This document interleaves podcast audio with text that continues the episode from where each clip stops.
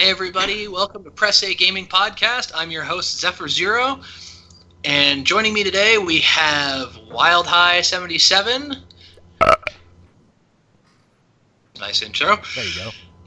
And we also have Ray, the Chronicler. How's it going in audio land?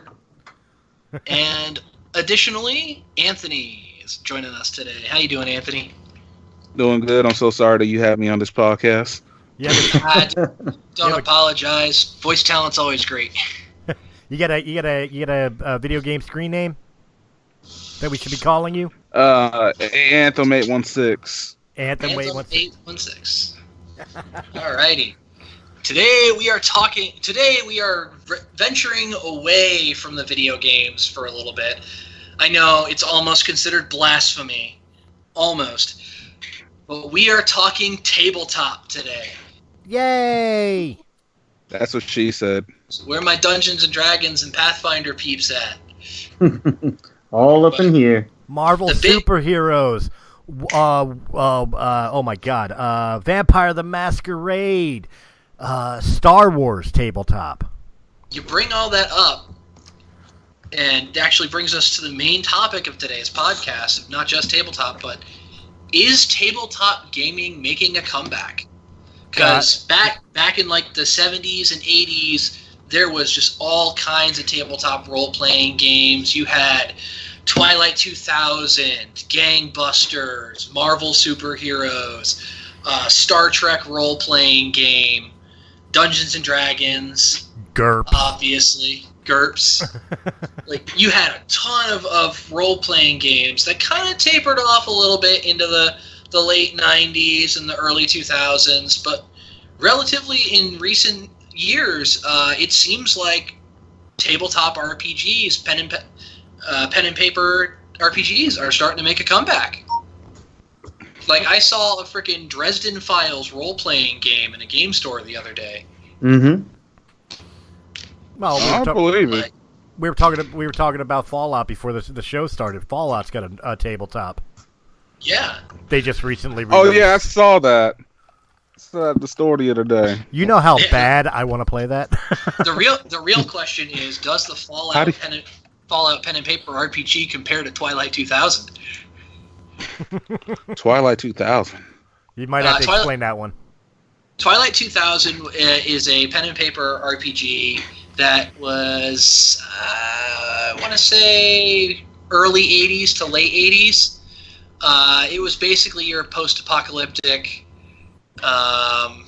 after World War III scenario. And it involved a very, I would say, very well-designed combat system, because it was all based on probability to hit. So when you're using guns, that actually makes a difference. Oh wow! See, that's okay. The thing. Like I think we would have to start off this podcast, this particular podcast, especially for like some of our listeners. They may not be too familiar. Like, they've heard of Dungeons and Dragons and Pathfinder, you know, which are the two biggies right now. They may have heard of, you know, like White Wolf and Vampire the Masquerade. But let's be honest, we may have to give an explanation of really what, like a more detailed explanation of what a tabletop role-playing game is. And to be fair, Zep, I know it's your show, but I think your boy Ray might be the right one to give that explanation. I think Ray is the perfect one to give that explanation, because I will fully admit, I am a youngin. I was not around for the heyday of tabletop RPGs. I only have secondhand knowledge. So yeah, I'm gonna need you to learn me too. Ray is gonna take the wheel and give us a breakdown of tabletop RPGs, a brief history, if you will. And just remember, Ray, there's two people here that enjoy sloppy seconds, apparently. Well, I appreciate you. You know, I'm just a young Thundercat trying to learn. I'm just a young Thundercat. It's like, I'm just trying to understand this wholesome game we call Dungeons and Dragons. Oh, we can go into that history. Plus, I got a shitty D. Okay. He's not a shitty DM. He's just an asshole. I would call Dungeons and Dragons a lot of things. Wholesome is not one of them. Well, true. Some of the suggestive themes. Yeah, I'll give you that. You know, the party's tendency to usually become murder hobos. Every time. Oh, okay, yeah. About 99.9%. More often than not.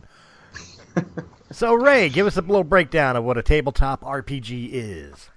Well, the easiest way that I found to explain it to somebody who has no prior knowledge of what a tabletop RPG is to say that it is like a play, if you will, and everybody gets around the table and they create their characters, and they're going to be the protagonist and sometimes the antagonist of, you know, the play itself. One person at the table is kind of nominated as the dungeon master or game master or storyteller, whatever RPG you happen to be playing at the time. And they're essentially acting as the narrator, and they're going to build the world up for you, set the tone, the story, and using the player input as well as throwing input out to the players to interact, they create this huge, amazing, fictitious story in which pretty much anything can happen, really. That's a good explanation. It is a good explanation.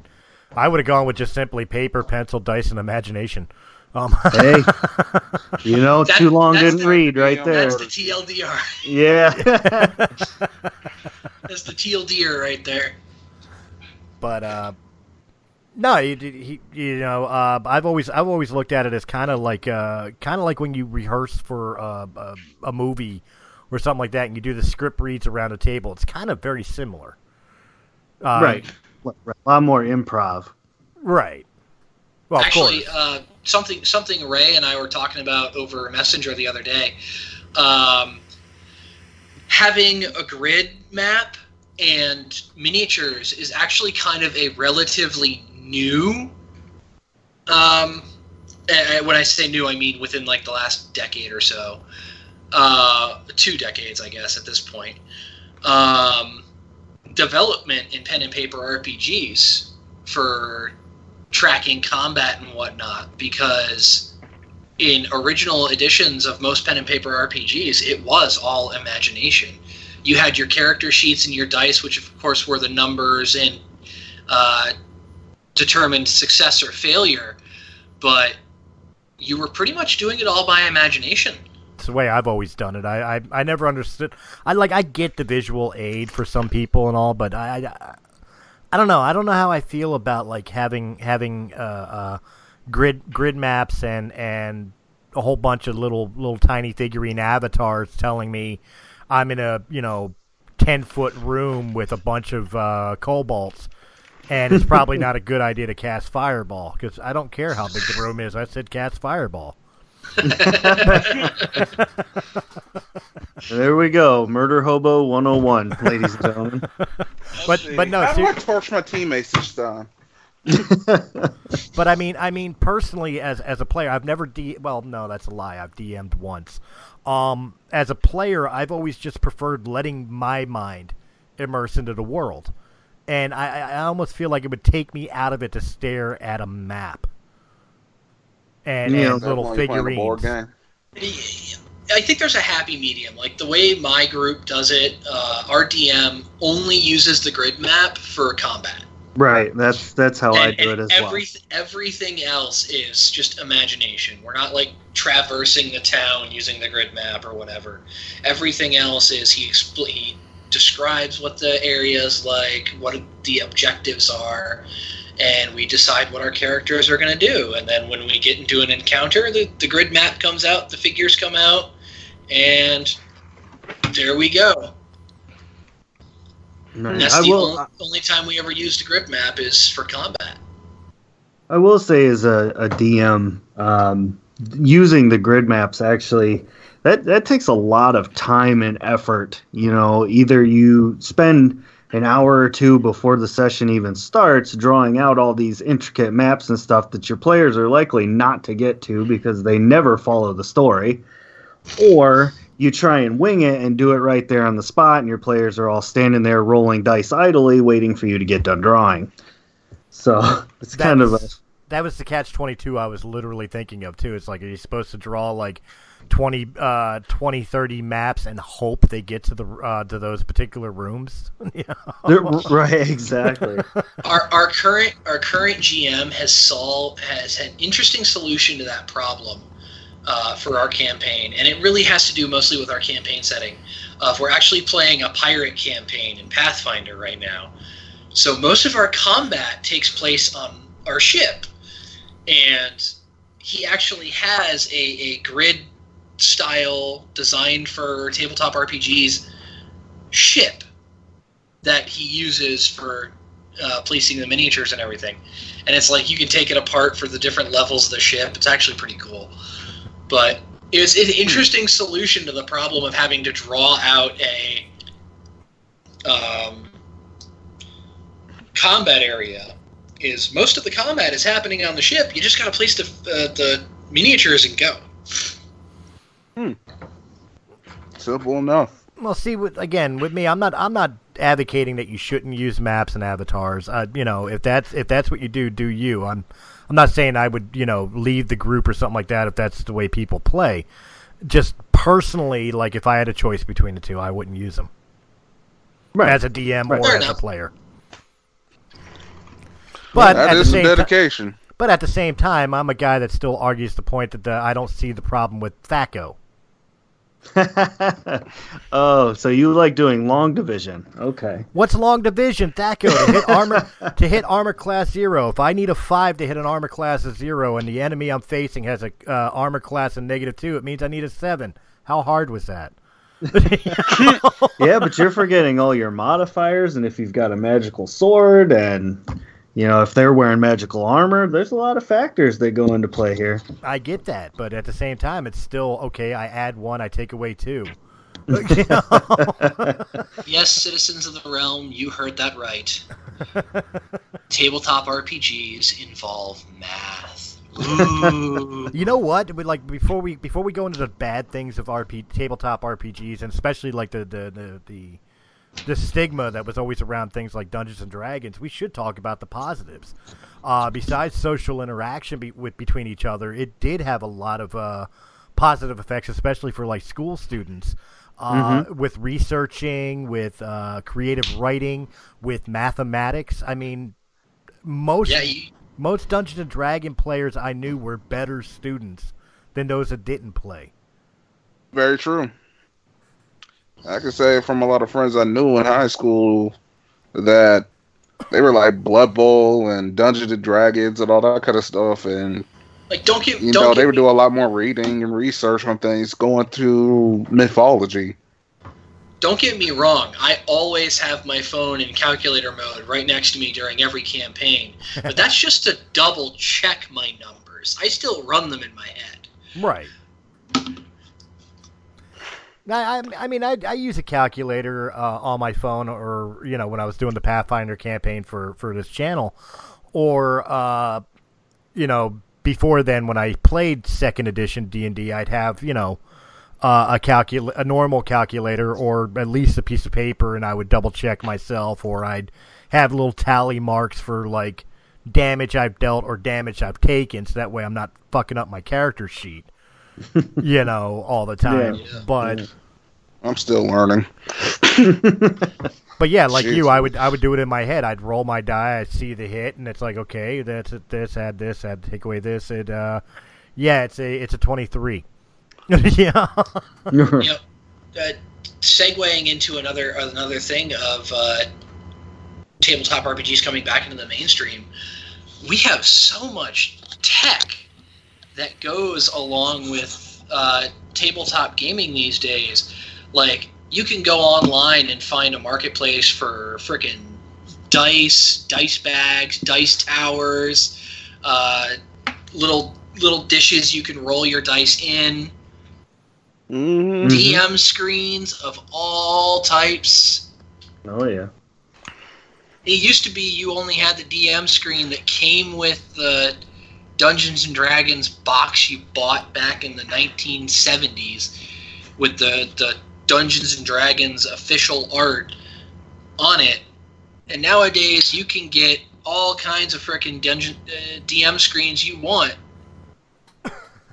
I'm laughing. You can get custom DM screens these days. I'm laughing. You're talking about dice bags. I remember I used to drive my grandmother nuts because I'd always steal the Crown Royal bag off her. Yeah. Crown Royal bottle.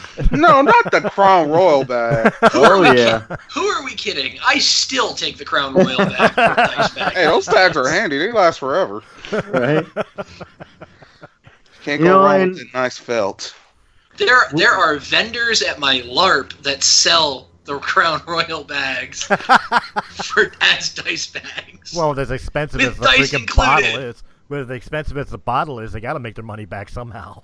Yeah, I used to keep my juice in the, for my vape in the Crown Royal bag. I be carrying it into work, and they're like, "Don't you think it's a little early?" I'm like, "This is my vape juice." Are you over there sweating yesterday's bar trip? It smells like old Hennessy. Okay, I'm done. All right, you're bringing back some memories of a couple campaigns I wish I could forget. And trust me, I tried drinking them away. It didn't work. Okay. Oh, God. That bad, eh? Well, speaking of tabletop, you know, and Zephyr, this might be a good segue. Your buddy Ray here, the chronicler, we have not announced this yet. Do you think it's time we should announce it? Are we getting a candy bar? We're getting a candy bar. We can give them a little taste. Little taste. All right. Well, with Press Press A Gaming and with Realm of the Mist Entertainment, it's going to be in conjunction of both. We are bringing back the concept of live tabletop role playing right here on Press A Realm of the Mist's channel. With Mr. Ray, the chronicler, and I'll let him explain what he's doing and what's going to be happening. Without giving too much away, because I want the listeners to come on in and check it out and, you know, maybe get inspired to try out the game for themselves. But we're going to be doing a 5th edition Dungeons and Dragons campaign based out of my own mind parts. They call that a homebrew. We won't be using any modules or anything. You know, original characters, original campaign, all that good stuff. And I think it'll be a good time. We got a lot of good stuff planned. I still haven't picked my class yet. What do you guys think? Half gay druid. What the fuck are they called? Kender. Oh my God! You want me to play a Kender? No, that's terrible. That would be bad. I would be stealing everything. A druid Kender who's gay. Well, you know, I'd like to interject a little bit here for a second, since we're talking about, you know, what class Zephyr wants to be. One of the things that has really kind of started to irritate me on the internet lately is everybody tries to relate a tabletop to a video game. And, you know, I get that. They're looking for that connection because maybe they've never tried a tabletop before, but, you know, maybe they're leery of it or they're unsure, so they're trying to relate it to something that's familiar. But anyway, I digress. What has really irritated me lately is, you know, they go into these tabletops and they say, "Oh, I want to play a tank." I'm sorry, but there's no such thing as a tank in Dungeons and Dragons. It doesn't work like video games. As the DM, there's no such thing as a tank. If I decide that every monster on that battlefield is going after the wizard, I guess the wizard's the tank. Yeah, let's be fair, Zephyr. There's no such thing. There's no such thing as a tank. It's a meat shield. Right, right. There's no such thing as a tank in the sense that Dungeons and Dragons, Pathfinder actually does have a couple of things in it that actually you can draw aggro. It's got a couple of mechanics, but as far as Dungeons and Dragons is concerned, and I'm not super well versed in 5th edition. My last romp with D&D was fourth ed. I repeat, second edition. There really isn't any way to pull aggro, so you're right. There isn't such a thing as a tank. But other pen and paper RPGs absolutely do have the party roles as tank.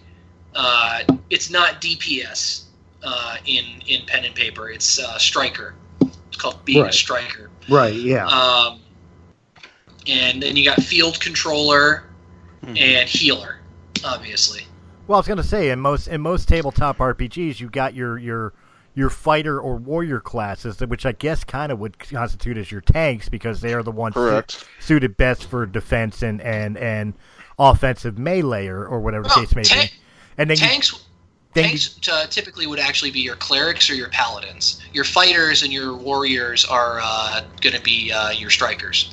Right, but I'm saying as far as like when people don't understand the mechanics of tabletop role-playing to a video game role-play. Like, when 9 times out of 10, when they think of a tank, they think of a guy who could stand in the middle of the group and just take a beating and still fight back. That would basically be your warrior classes. Your range classes would be your ranger, your archer, your whatever the case may be. And then, of course, you got your magic users and your healers. Right. So maybe like an orc barbarian or something? Yeah. It can be equated to, say, MMORPGs or whatnot. But there is a big difference, and that's because it's a turn-based game as opposed to a real-time combat. So in real-time combat, your tanks and your DPS make a big difference, and in turn-based, it's more about you want to have a striker, you want to have somebody who can absorb damage. And their job is pretty much going to be getting in the way of enemy monsters or things that are going on in combat, and basically just being a big enough pain in its ass that it's forced to try and take them out. the best way for a video game player if you want to have kind of a Dungeons and Dragons or a tabletop role play experience in a video game, I wouldn't recommend an MMO. I sure as hell wouldn't recommend, a first-person RPG or something of that nature. Try Fire Emblem. I wouldn't even use Fire Emblem. I would say the original NES Final Fantasy, the first one. Yeah, original NES Final Fantasy, because it's pretty much a direct video game adaptation of Dungeons and Dragons. Yeah. That is pretty much what Final Fantasy was. If you could deal with their initiative rolls and their hit and miss rolls and the way the creatures will decide to hit your low hit point wizard instead of your tanky warrior, then you can sit down and play tabletop. If you can't tolerate that, keep playing Elder Scrolls. I can't believe you brought out that old gem. It's the closest thing to like tabletop RPG I think I've ever played. Final Fantasy is on the tip of everybody's tongues right now because they just dropped the reveal trailer for the Final Fantasy VII remake, and oh my god, is it beautiful! Oh, it's pretty. It's pretty. Jizz. I'm just a little sad because they dropped the trailer and it's an updated combat system, so it's not the original turn-based that Final Fantasy VII was. You're right, but at the same time, you know how little I give a fuck? Just give me Final... I've been, just take my money. Give me this game already. I've been hearing about it forever. I've been waiting for this game forever. Arguably, it's probably the greatest Final Fantasy game made. Uh-huh. I like 7 and 9. I'm hoping this remake does well enough that they give us a remake of some of the other ones that were good, but not like everybody fell in love with them, because I liked Final Fantasy VIII a lot. I knew you were going to say 8. Why are you going to say number 8 of all of them? Dude, because I liked Final Fantasy VIII. 8 pissed me off so much because of what they did to Squall. Oh my god, that pissed me off so much. That 7 pissed me off because of what they did to Aerith, so, Oh, fucking... oh, fuck, we're gonna have to watch her die in HD. God damn it. 7 and Aerith, you know, that traumatized me in my early 20s. Me too. And by early 20s, I mean I was 20 years old when the game came out. But it traumatized me because you don't expect a main character to go down like that. Nope. I wasn't especially in games back then. Oh, yeah. Like, early 90s? Right. Main characters didn't die. But I'll tell armor was in full swing. But I'll tell you what, 8 pissed me off so bad because you got involved in Squall and his story and how he doesn't want to get connected to other people because he's afraid if he gets to know people and then he gets separated from those people and he's going to die alone. You get it. You understand. But then they work and they break down his barrier and he becomes part of the team and he loves his people. And then at the end of the game, he winds up in an alternate dimension and dies alone. Fuck you, Final Fantasy VIII. That's why I like 9 better than 8. That's why you play Final Fantasy VIII and you just never finish the game. You just let it fade away. It's a memory that never Squall gets his happy ending. He can't die. He can't die alone in another dimension if you never defeat the final boss. Oh shit! But no, that you know, getting back on topic here. That's what I would recommend for players that want to try tabletop but want to see something equivalent in a video game. I would say you can get an emulator for free and play the original, not the remakes that were on the PlayStation or on the Game Boys or anything like that. The original Final Fantasy for NES. Basically, we got to go back in the day. Yeah. Blow the dust off. I remember that game. Ooh, yeah. Oh my god, I feel old now. Get some white mage, black mage on. Or if you really want to have a taste of it, do Dragon Warrior 1, where you had to use a use a menu command to walk downstairs. Oh, hell to the no. We ain't going that old. If you're going to go that far, you might as well just have him play Zork. Hey, or the E.T. game. Do MUDs still exist? No. The online text-based RPGs? Mm. Yeah, those still exist. Play those. Oh my gosh, they still exist? They've got a whole internet archive of them. I'll have to find it one of these days, but they've got a website that's got the text-based RPGs for like just about everything: Zork, MUDs. I'm trying to remember other one of them. Professor Quandary. Man, I remember getting into a LAN for a MUD. And you'd have to wait in line for somebody to fucking log out to get just thrown into a fucking already started party game. Is that when we had the 256? Basically, yeah. Jeez Louise. You taking this back to some dark times, bro. For all you youngins and much younger than me in the audience, this is back in a time when, in order to connect to the internet, you had to put your phone on a receiver. Oh, that pissed you off even more. Like back in the day with the data fax modems and shit. And you're sitting there, you finally get into a LAN, you're playing, you're getting into the story, and then all of a sudden the screen just freezes because your sister decided to make a phone call.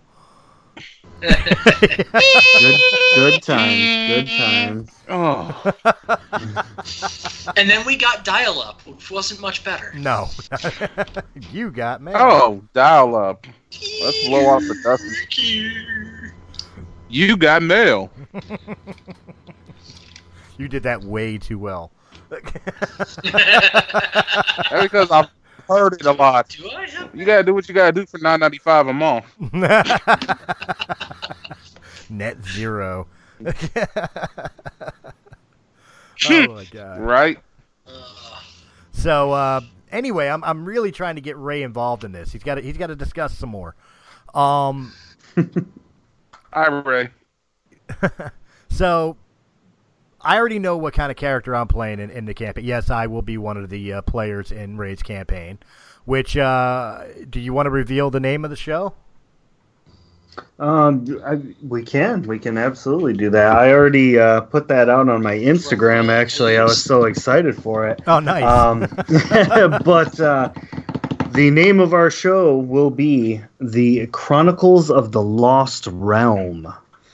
It's kind of a little... tying in that branding there, I see. Yeah, you know, gotta get my name out there. No, but, you know, it's kind of a foreshadowing of things to come, really.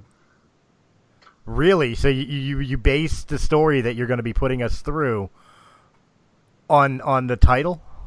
Yeah. Nice. It was a collaborated effort to come up with that title, and I thought, you know, why not incorporate it right into the story? That's nice. You know, myself as a DM, I've been DMing since '96, and you know, I know that's not super long in most people's books, but from a storytelling DMing point, that's a while. But one thing I learned over the course of all this time is you get from the game what you put into it, and the biggest influencer of the game is the players. Now, when I first started, it was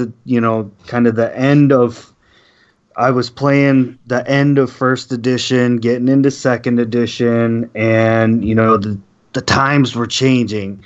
And at that period in time, Gary Gygax, the originator of Dungeons and Dragons, he had this mindset that it was the DM versus the player. It was the DM's job to try and kill the player. It was the player's job to try and survive, kind of like a normal game you would play at the table with, a board game. Right. There's got to be a winner. There's got to be a loser. Like, that's how they had it.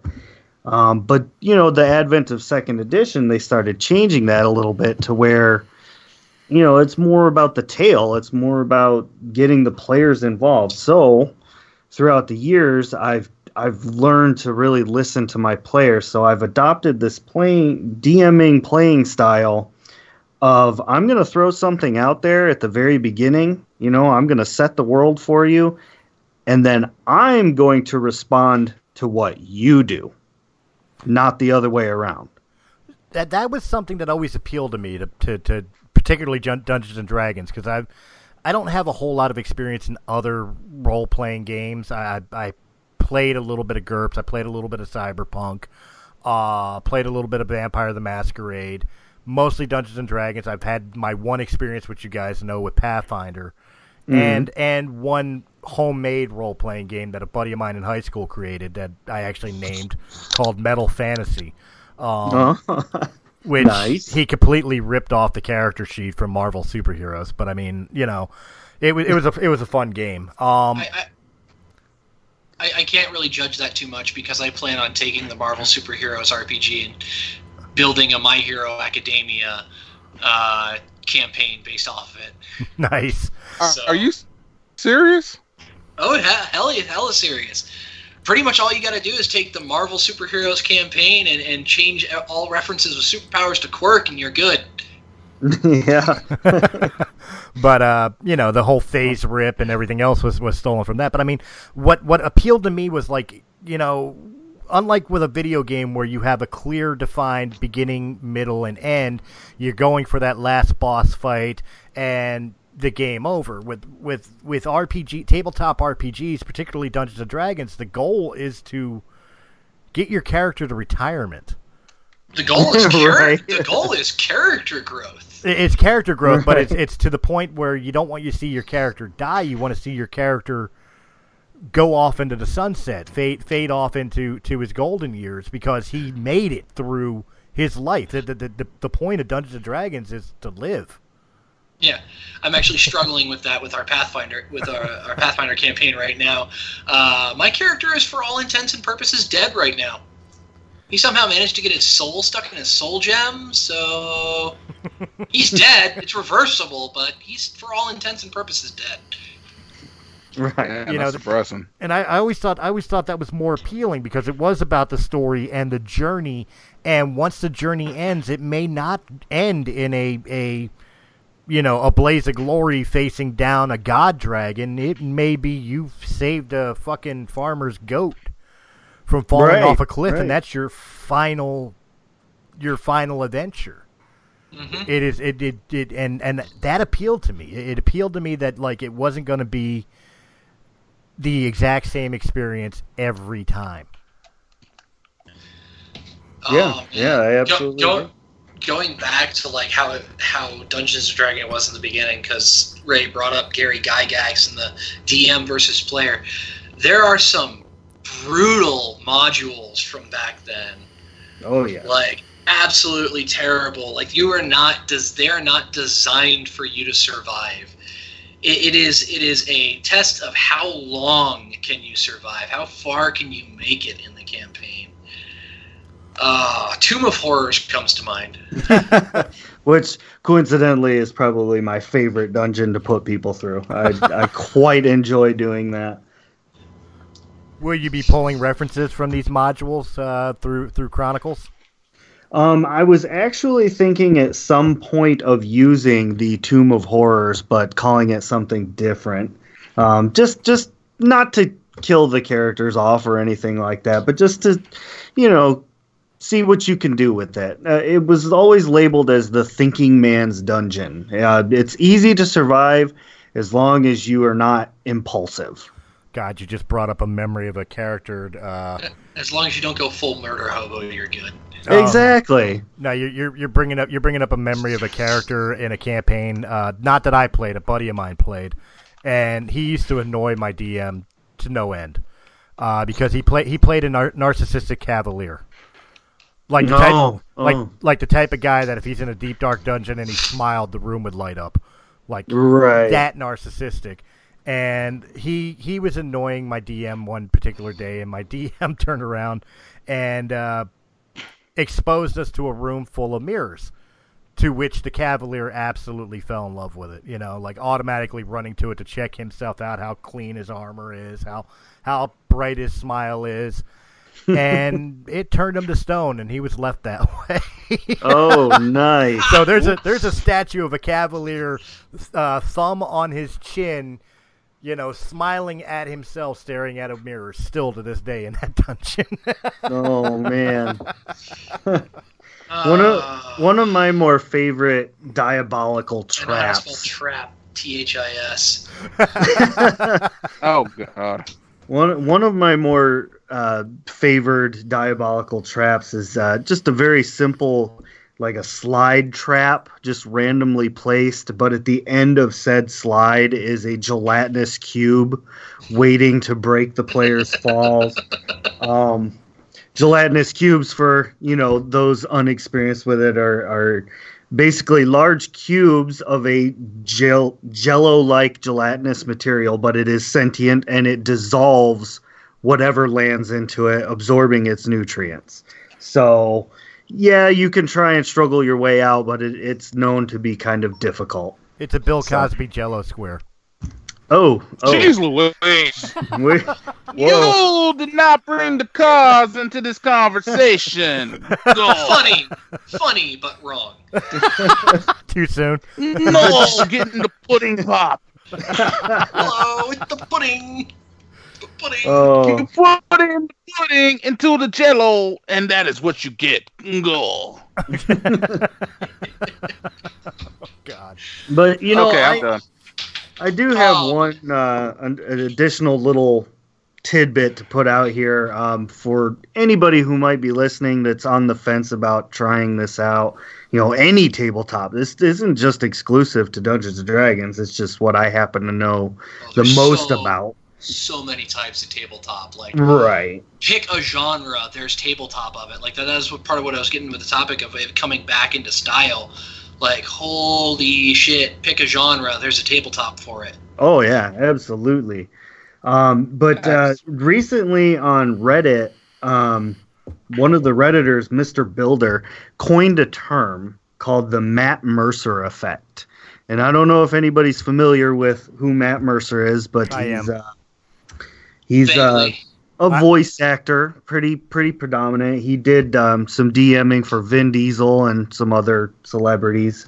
But basically the paraphrasing of what Mr. Builder was getting at is he had this Dungeons and Dragons game. He had some new players coming in, and they had been watching, 30 plus episodes of Critical Role, which is Matt Mercer's video of them playing the game. And so when these players came in, they had this grog expectation. Right. I love grog. They do had not this, see grog. They had this expectation of what the game was going to be, and obviously their DM was not Matt Mercer, and they certainly weren't Vox Machina, so it wasn't what they expected. So you when you're trying out a game like this, any game tabletop-wise, and you're getting into it for the first time, everybody's going to be a little nervous. Your voice is going to be shaky. Mm-hmm. You might be embarrassed. Even, I find myself a lot as a DM. These are my close friends. I've ran numerous games for them. But whenever I start a new campaign, I always get kind of nervous right at the beginning. I'm not sure how it's all going to turn out. I don't know if I'm going to do a good job. And I'm no voice actor, even though I'm trying. But I'm going to give it my all, and if you give it your all, I think we're going to have a good time. My first ever character for D&D ever was known as Canis the Nosebleed Ninja. I rolled a rogue, and obviously, that involves pouring a bunch of your points into stealth and relying off of sneak attacks and all that stuff. The only problem is, in my rolling, I got some pretty bad stats that I had to assign somewhere. And I mistakenly chose Constitution as a dump stat. And so my rogue character, I call Ninja because he was all based on stealth and everything, but it's alliteration with Nosebleed, wound up with two hit points to start out with. That's so the joke was he got a nosebleed, which would die. Hence Canis the Nosebleed Ninja. It's a wonder he survived that campaign.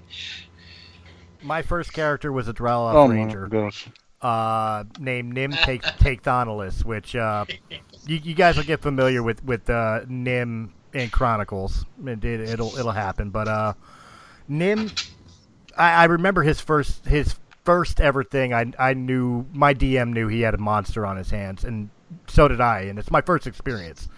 But being a drow in the Forgotten Realms world, obviously being on the surface, people didn't like me. And I walked into a tavern, and I'm wearing a sash of an assassin's group that are rogues that the world knows over in Waterdeep. But they still don't like us because we're drow.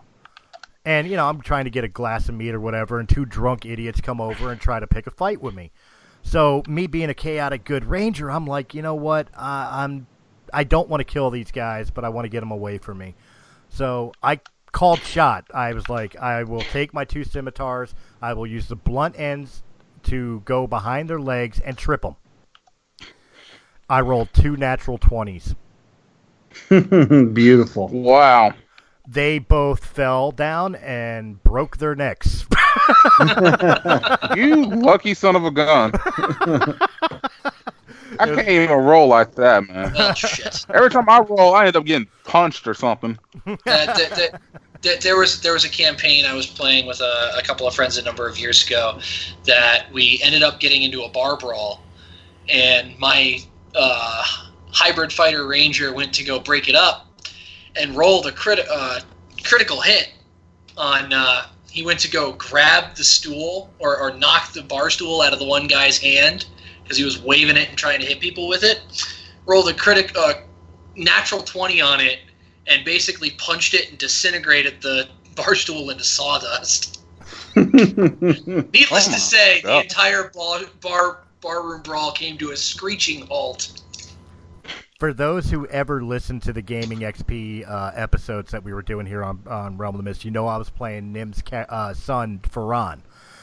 And we were in one of the first fights, and it, to this day, it's still probably one of my most favorite moments that I've ever had playing Dungeons & Dragons Pathfinder, tabletop role-playing, is I called for a double stab, because I was carrying two short swords, rather. And I called for a double stab, and I rolled high, so I was able to, insert and lift him up. I forget what it was. I think it was an orc we were fighting. And by my next turn, I'm standing there holding this dead body up with two swords, and I look over at another orc, and I turn around and I fling the dead orc off of my swords into the other orc, rolled a natural 20, and killed the other orc with an orc. So I beat a motherfucker with a motherfucker. You, sir, are legendary. Isn't that phrase just the entire plot of Soul Eater? Pretty much. I'm going to beat this motherfucker with this motherfucker. Pretty much. So that... And Maka, just throw me around and see what happens. I tried to do it again with a War Priestess character that we had running with us. I tried to throw the orc to the War Priestess to hit with this, God hammer that she had. That didn't work. It would have been cool, because I was thinking, baseball. I'm pitching to her, but it didn't work. But, as far as anybody, my personal advice in this day, especially in this day and age with the way Zephyr described, there's a lot of technology out there that you could use for tabletop RPG. Like Ray had described, you could find things like Critical Role or Dice Camera Action on YouTube and check out how people play. But you could also go to places like Roll20.com, and you could get involved in online tabletop RPGs. You could create a character, jump into new player. I want to say worlds. For lack of a better term, and get the experience before you finally sit down at a table with a group and try this out for yourself. And I think that would be the smarter way to learn it. There is a program on Steam called Fantasy Grounds that has several different levels of licenses for it, all varying prices, to include a free option. And obviously free is the most limited. If you can join in to somebody who has a license if they invite you. But if you get a master license for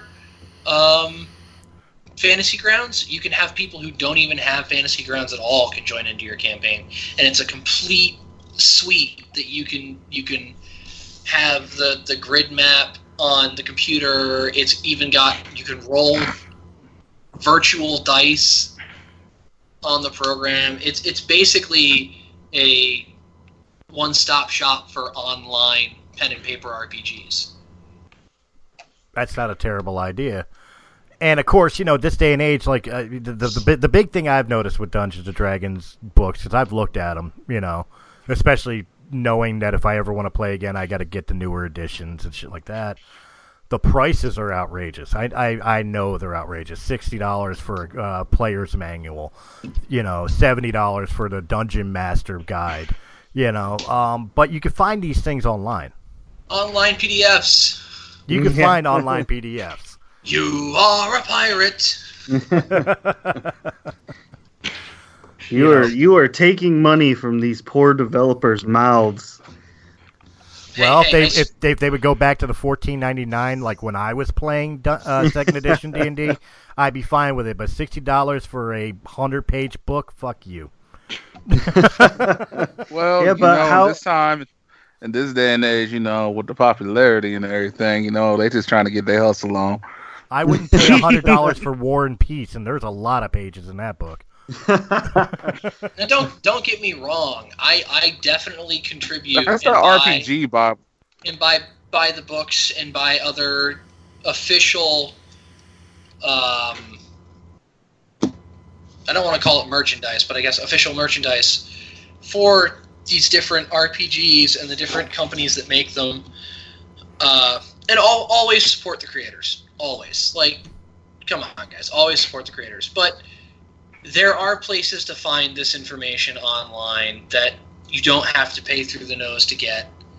And, you know, honestly, sometimes I prefer to buy the books, the physical books, just because I like going to my physical game stores to kind of jump off what Chris was saying earlier about there's places online to find it and jump in with other people and play. Find your local game stores. I guarantee you there are people who are like trying to set up game groups with people to play with. There's certain comic shops too. Like I'll name one here here in Pennsylvania. If you're in the eastern Pennsylvania area, go up to near the Willow Grove Park Mall. There's a little comic shop called Brave New World, and they do tabletop RPGs. I think on Friday nights.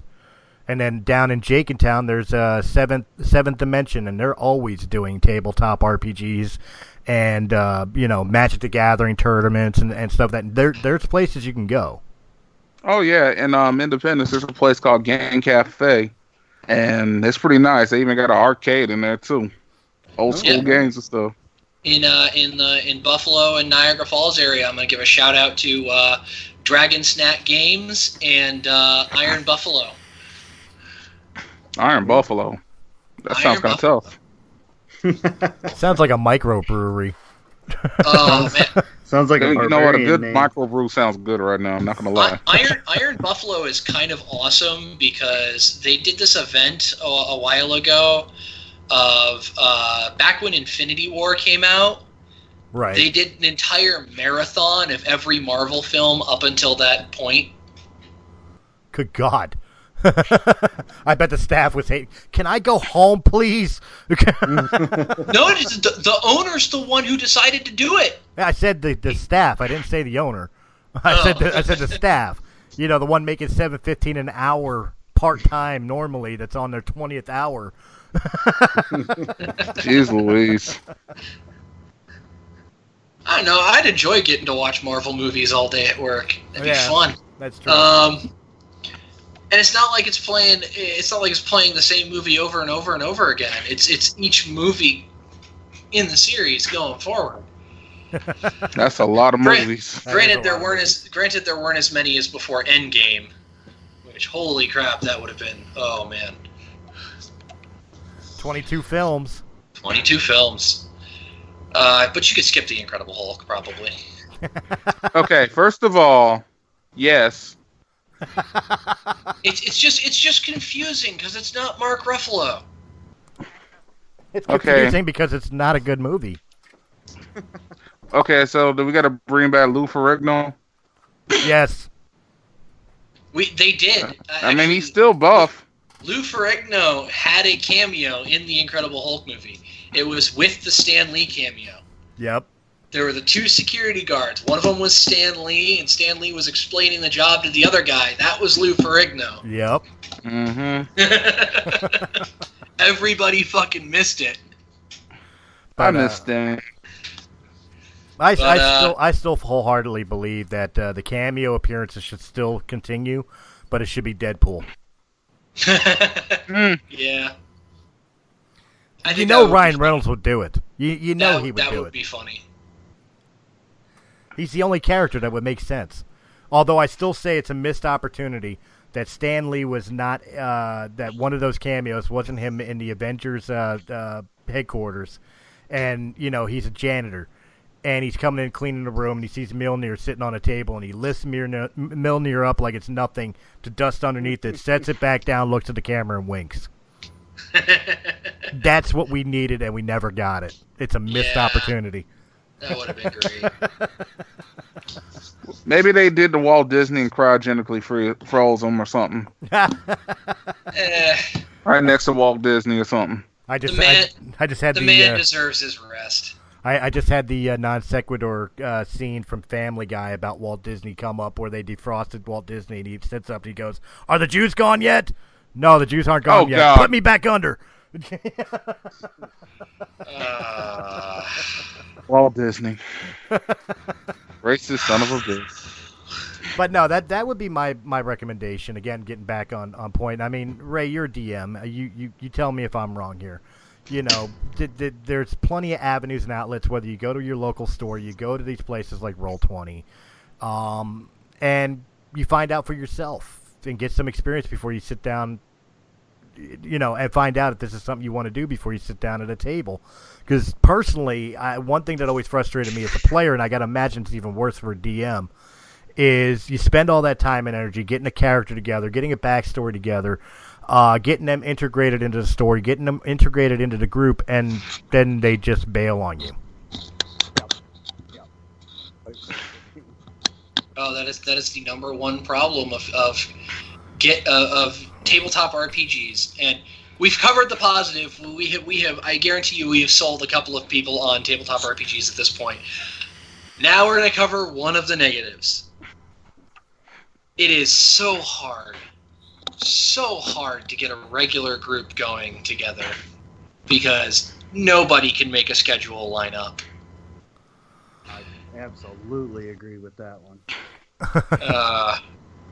But anyway, to bring it back around to the original point of topic and try to wrap it up and everything, tabletop RPGs are definitely making a comeback these days. We've got more genres than ever of tabletop RPGs to play around with. You want your high fantasy, you got Dungeons and Dragons, Pathfinder, GURPS, Fate, the Fate system, which you can pretty much design whatever genre you want. You've got, if you want your sci-fi fare, you got the Star Wars role-playing game. You got the Star Trek role-playing game. One I actually want to pull out and try soon is Starfinder. They basically took Pathfinder and turned it into space. It's Pathfinder in space. It's a really good system. I really like where they went with that. So I want to try and give Starfinder a find. If you're a horror fan, you've got horror or tabletop RPGs you can play around with. There's stuff like Trail of Cthulhu. I guess Vampire the Masquerade technically counts as horror. There's even sports. Depending on how they play it. Yeah, they've even got sports RPGs. There are. You could have a team of all humans, all orcs, all ninjas, and shit like that. It gives a whole new meaning to fantasy football. It really does. I'm just picturing a team of orcs playing curling. I don't even want to picture that. I would laugh too hard. I was imagining a team of orcs against a team of Kender. That can be a thing. You got a whole bunch of elves versus orcs. You know what was just running through my head with that iteration? You remember the old Nintendo game Ice Hockey? Where you had the fat player, the normal player, and the skinny player, and the fight would happen, and the skinny guy would constantly get thrown out of the group. Mm-hmm. That's exactly what went through my head, you talking about, like, orcs versus Kender. Yeah. Help to them all. I would definitely have to agree, kind of driving the point home about, you know, the popularity of tabletops coming back. I mean, I know they kind of focused on D&D because that's just what everybody knows. But back when, you know, we were younglings, we had to deal with, you know, social ostracization. Like, no, if you played those games, you were a straight up nerd. Like you were a social outcast. But now you got, you know, shows like Futurama and Big Bang Theory, Stranger Things, they're all like dropping dimes on D&D, and now people are like, oh, my favorite celebrity is playing D&D? Oh, it must be cool now. All right, I'm going to give it a try. Well, I blame Wil Wheaton for bringing it into the mainstream. Well, you know, you got to get it's also the fact that like Ray said, that the culture had changed when we were kids, when most of us were kids. It wasn't cool to be a nerd. Mm-hmm. It wasn't cool that you collected comic books or played Magic or you know, ran your own clan in a video game or something of that nature. It wasn't. Right. It wasn't cool. It wasn't cool that you could name all the members of Avengers since the 1960s. nowadays it's celebrated. Nerd culture is the cool culture. Right. But back when I was a teenager, I used to tell my buddies I was going out with my girlfriend just to go fucking get up with my D&D group on a Friday night, just so they wouldn't know I was a nerd. Yeah. And now well, you don't have to hide it anymore. No. Yeah. Right. Speaking of Wil Wheaton, if anybody ever wants to actually, if you saw him in Big Bang Theory and you thought, oh, that seemed kind of cool, whatever. If you ever really want to hear Wil Wheaton actually play D&D, check out Acquisitions Inc. That was quite hilarious for the first season that he was there.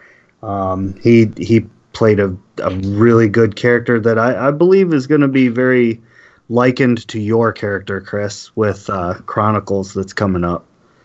Ah, nice. You know what? I'm thinking sorcerer. Oh, okay. I'm thinking I'm going to do a sorcerer. Oh, Jesus because Christ. I enjoy rolling fistfuls of dice, and I enjoy the idea of all of my spells rolling off charisma. Yeah, Fifth edition really did some positive things. Obviously, dexterity, being how nimble your character is, for those that don't know, is still the super stat. It, pretty much everything can be tied into dexterity somehow or another. Work for my mom. But the secondary one, I would have to say, is charisma. I mean, you could be a completely combatless character with a high enough charisma. You could talk your way through the entire game. Oh yeah, Jedi mind tricks and shit. That's why everybody enjoys playing bards so much. Oh yeah, fucking hate Absolutely. Bards. Seduce everything. Fucking hate bards. I said slay the dragon, not lay the dragon. You know what? That's a good idea. That means we can put that in the party. It's like, hey, baby, I need you to go and I'll play a bard just to piss off Chris. Don't think I won't roleplay it too. Man, Chris gonna kill us all. We all play together. My instrument is a harmonica. oh, lordy. All I'm thinking is Blues Traveler. All I'm thinking with a bard right now. All I'm thinking is Dice Camera Action. Nate's character. If you guys watch Dice Camera Action, like his character's funny, but God, he annoys the piss out of me. I fucking hate bards. Well, I think we have a character. So yeah, if anybody wants to tune in for some laughs, definitely check out Chronicles of Lost Realm. Sounds like it's going to be a chaos fest. Well, we definitely know for this upcoming, Ray is obviously going to be DMing. This is his show, and as you could tell, myself and Zephyr will be part of the show. Zep, as I call you, Zep. So there's still room at the table, so to speak. So not only people that are part of the Realm of the Mist community, but people listening to this, if you are a role player and want to get involved in this, we have room. Send us a message. Give us a comment down below. Let us know. Absolutely. The more the merrier. I would love fan involvement. Are you kidding me? Oh! I promise I won't kill anybody in the first session. I don't make that promise. Especially you're gonna kill somebody in the first session. If there's a bard, I'm making it happen. Don't be a team killing fucktard, Chris. It's a legitimate strategy. There's nothing legitimate about murdering all of us. Chaotic stupid. Can that be my alignment? Chaotic stupid. I'm pretty sure chaotic stupid is going to be the alignment across the board for our party. I'd like to throw a little something out there about that, actually. Like, so everybody seems to you know, be into this impression because of the old school ways of things. You know, your alignment is a very loose guideline, I'll say, of how your character generally acts. And chaotic means exactly what that word means. You don't particularly like laws or rules. You want to do your own thing. And then the other half of your alignment is either good, neutral, or evil. So obviously chaotic evil is the worst of the worst, and lawful good is the best of the best, as, you know, that's how it was thought. But if you ever take the time to read in the book and you look at true neutral, the first line in the description of true neutral is, you do what you feel is right at the time.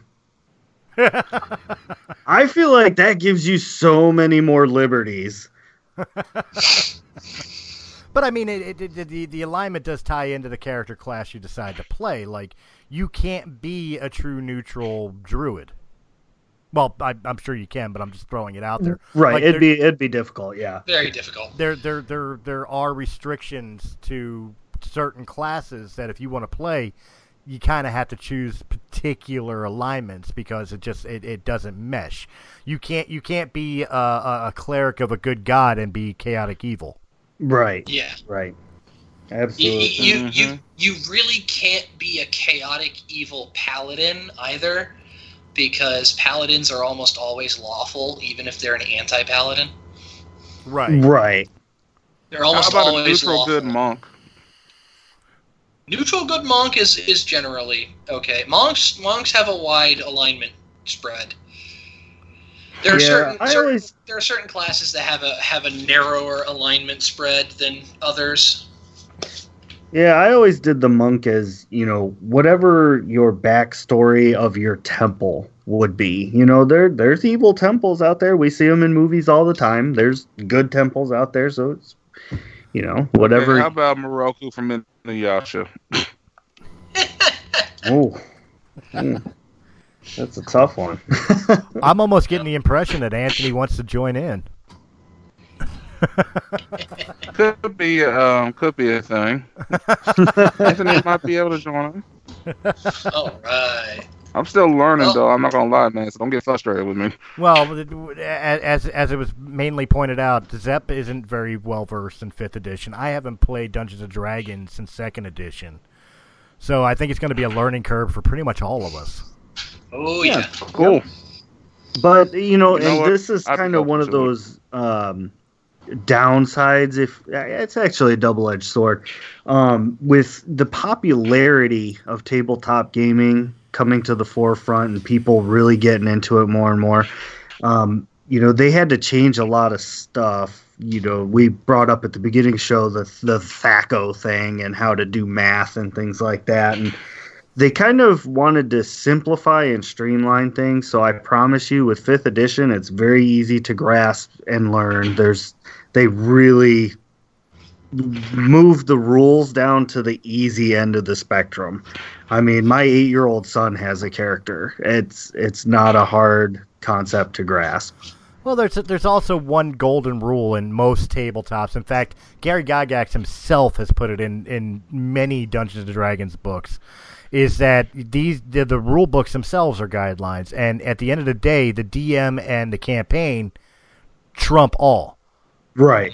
Right. So like with Chronicles of the Lost Realm, it's a homebrew campaign, which means there could be rules that, you know, for people sitting there listening, they're sitting there thumping their Dungeon Master guidebook like, no, that's not correct. Yeah. We should probably put that as a disclaimer in there that, you know, we're just playing fast and loose with these rules. Right, you know. It's whatever the story and campaign demands. I'm what they call a very rule of cool. You know, I'm going to let you get away with a lot as long as it is cool. So beating a motherfucker with another motherfucker, does that fall under rule of cool? All right, so, yes. You know, those talking on that. The bard loves to hear rule of cool. Talking on beating a motherfucker with another motherfucker. I was actually running a Star Wars Saga Edition tabletop RPG when I was in Las Vegas, and it was with a whole group of people that they had seen the movies, but they weren't really into the lore or RPGs in general. But there was one particular player that was playing a Jedi, and she wanted to be more focused on force use and, you know, less on the lightsaber aspect. And she actually used, you know, I forget what the power is actually called in Saga Edition, but she used the force to lift a creature because they could not seem to shoot it at low levels with their laser guns. So she used the force to lift the creature and beat its friend with it. Nice. Nice. And, you know, I just had to go with it. It was too good to not do, you know. So. You want to buy some death sticks? There's a bard for you. Alrighty. Mm-hmm. Well, I think it's about time to wrap it up. So, absolutely. Chris, where can they find you? Well, you can find me anywhere you find Realm of the Mist Entertainment, right here on YouTube. Make sure you check out the website down below in the description. Hit that link to be able to go check out all the great shows from Realm of the Mist Entertainment and Press A Gaming's podcast, not just podcasts, but video game services. And, of course, you can find us on anchor.fm. Give us the support, or wherever quality podcasts are heard. And, Ray, where can they find you? I'm going to be doing the Chronicles of the Lost Realm here very shortly. We don't have an actual hard date yet, but keep an eye out for it. It's going to be a good time. And Anthony, where can they find you? Okay. My name is Anthony Anthem, a.k.a. Mr. A.k.a. You can find me on Delivery Bros 816 on Twitter and Instagram. Anthony Anthem Williams on Facebook and on Instagram. And check out the podcast Delivery Bros on all major platforms. And last but not least, I am your host, Zephyr Zero, and you can find me on Realm of the Mist on Press A Gaming Podcast. You can also find me on Twitter at Zephyr Zero. And you can also find me on Facebook at Keith Zephyr Partlow. And, wow, brain completely lost me there. Whoa, long train, short track. Yeah. So are you okay over there? You gonna make it? It was like Final Fantasy IX suplexing the train. Right there. That's all right. Chris can fix it in post. Anyway, why would I do that? Remember the rule of cool. Yeah, rule of cool. Oh my gosh. This is the Press A Gaming Podcast, and remember to press A for more great gaming content in 2 weeks. There you go, guys. We'll catch you soon. Bye, guys. Why didn't the Three Little Pigs go in for some kind of flat share scheme? Does Jesus get to choose which wine he turns it into? Why don't Sims have the upper body strength to climb out of a swimming pool? And does everybody really want to be a cat? I'm Will Baker. And I'm Alex Prescott. And if you're the type of person that overthinks these deep philosophical questions, then Think to the Brink is the podcast for you. From Disney characters to song lyrics, debates to social etiquette, tune in every week for your dose of paralysis by analysis. All topic suggestions are welcome. If you can think it, we can overthink it. Think to the Brink. Available on all podcast platforms. Hey everyone, this is John Holly, inviting you to check out War of the Stars, a Star Wars podcast. Each week, me and my co-host Christopher Stolley discuss the news and theories surrounding one of the largest movie franchises in the world. So join us every Wednesday as we travel to the galaxy far, far, far away, here on Anchor FM and wherever fine podcasts are heard.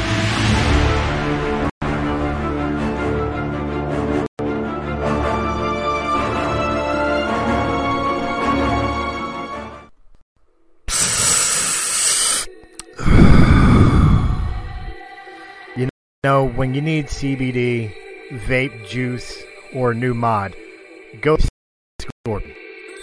10859 Boston Avenue, Philadelphia, PA 19116. They are formerly known as East Coast Vapor. They have all your needs, all the equipment, all the juice. And hey, while you're there, sit down, enjoy a beer, and just hang out with a bunch of cool people. If you really need your next vape machine, or maybe you just want to try a locally made juice, make sure you hit up Vape Scorpion. That's 1085 Boston Avenue, Philadelphia, PA 19116, or give a call to 215-464-8273. Oh yeah, and make sure you let them know that Realm of the Mist Entertainment sent you.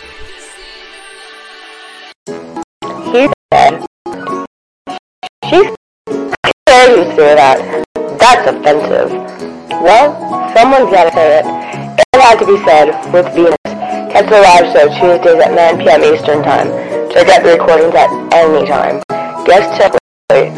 Listener, beware. Mature content. Sexual content. Trigger warning. Do you dare say... Hi, my name's Chris, and I'm here about Realm of the Mist podcast.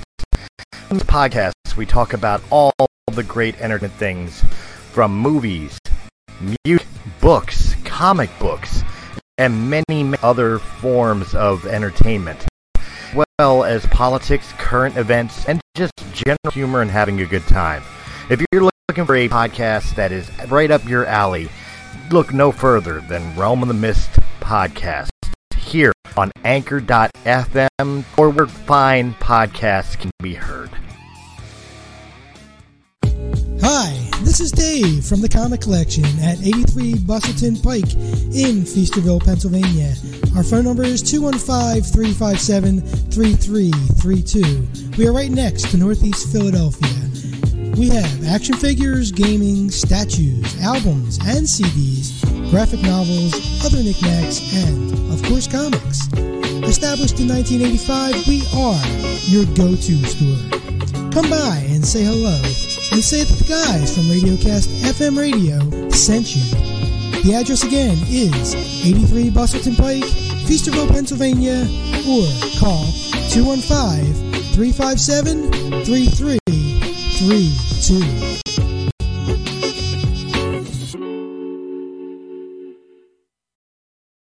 Three-eyed turtle? Is that all right? What the fuck is a three-eyed turtle? Are you tired of the same old podcast with no humor? Well, join us for After Hours, where everything is funny that leads to us, on anchor.fm and where quality podcasts are heard. How the fuck did we get on this? I don't know. FCC started this shit. It's their fucking fault. Hey everyone, this is Zach. This is Liam. And this is White People Shit. We are a bi-weekly podcast. Whoa. Maybe you're bi-week. I'm straight and strong. It means twice a week, you douche. Oh. Yeah, listen to us twice a week. On White People Wednesdays, talk about gay stuff, zombies, superhero sex positions. And on Feature Peep Fridays, we interview the Feature Peep of the Week. Yeah, like a fucking furry. Just search WPS Podcast and look for the white dude in red pajamas. We're on Apple Podcasts, Stitcher, Spotify, YouTube, and where else you get your podcasts. We believe in equal opportunity humor, where all things can be made fun of. So if your feelings get hurt and you're offended, you can always eat a dick.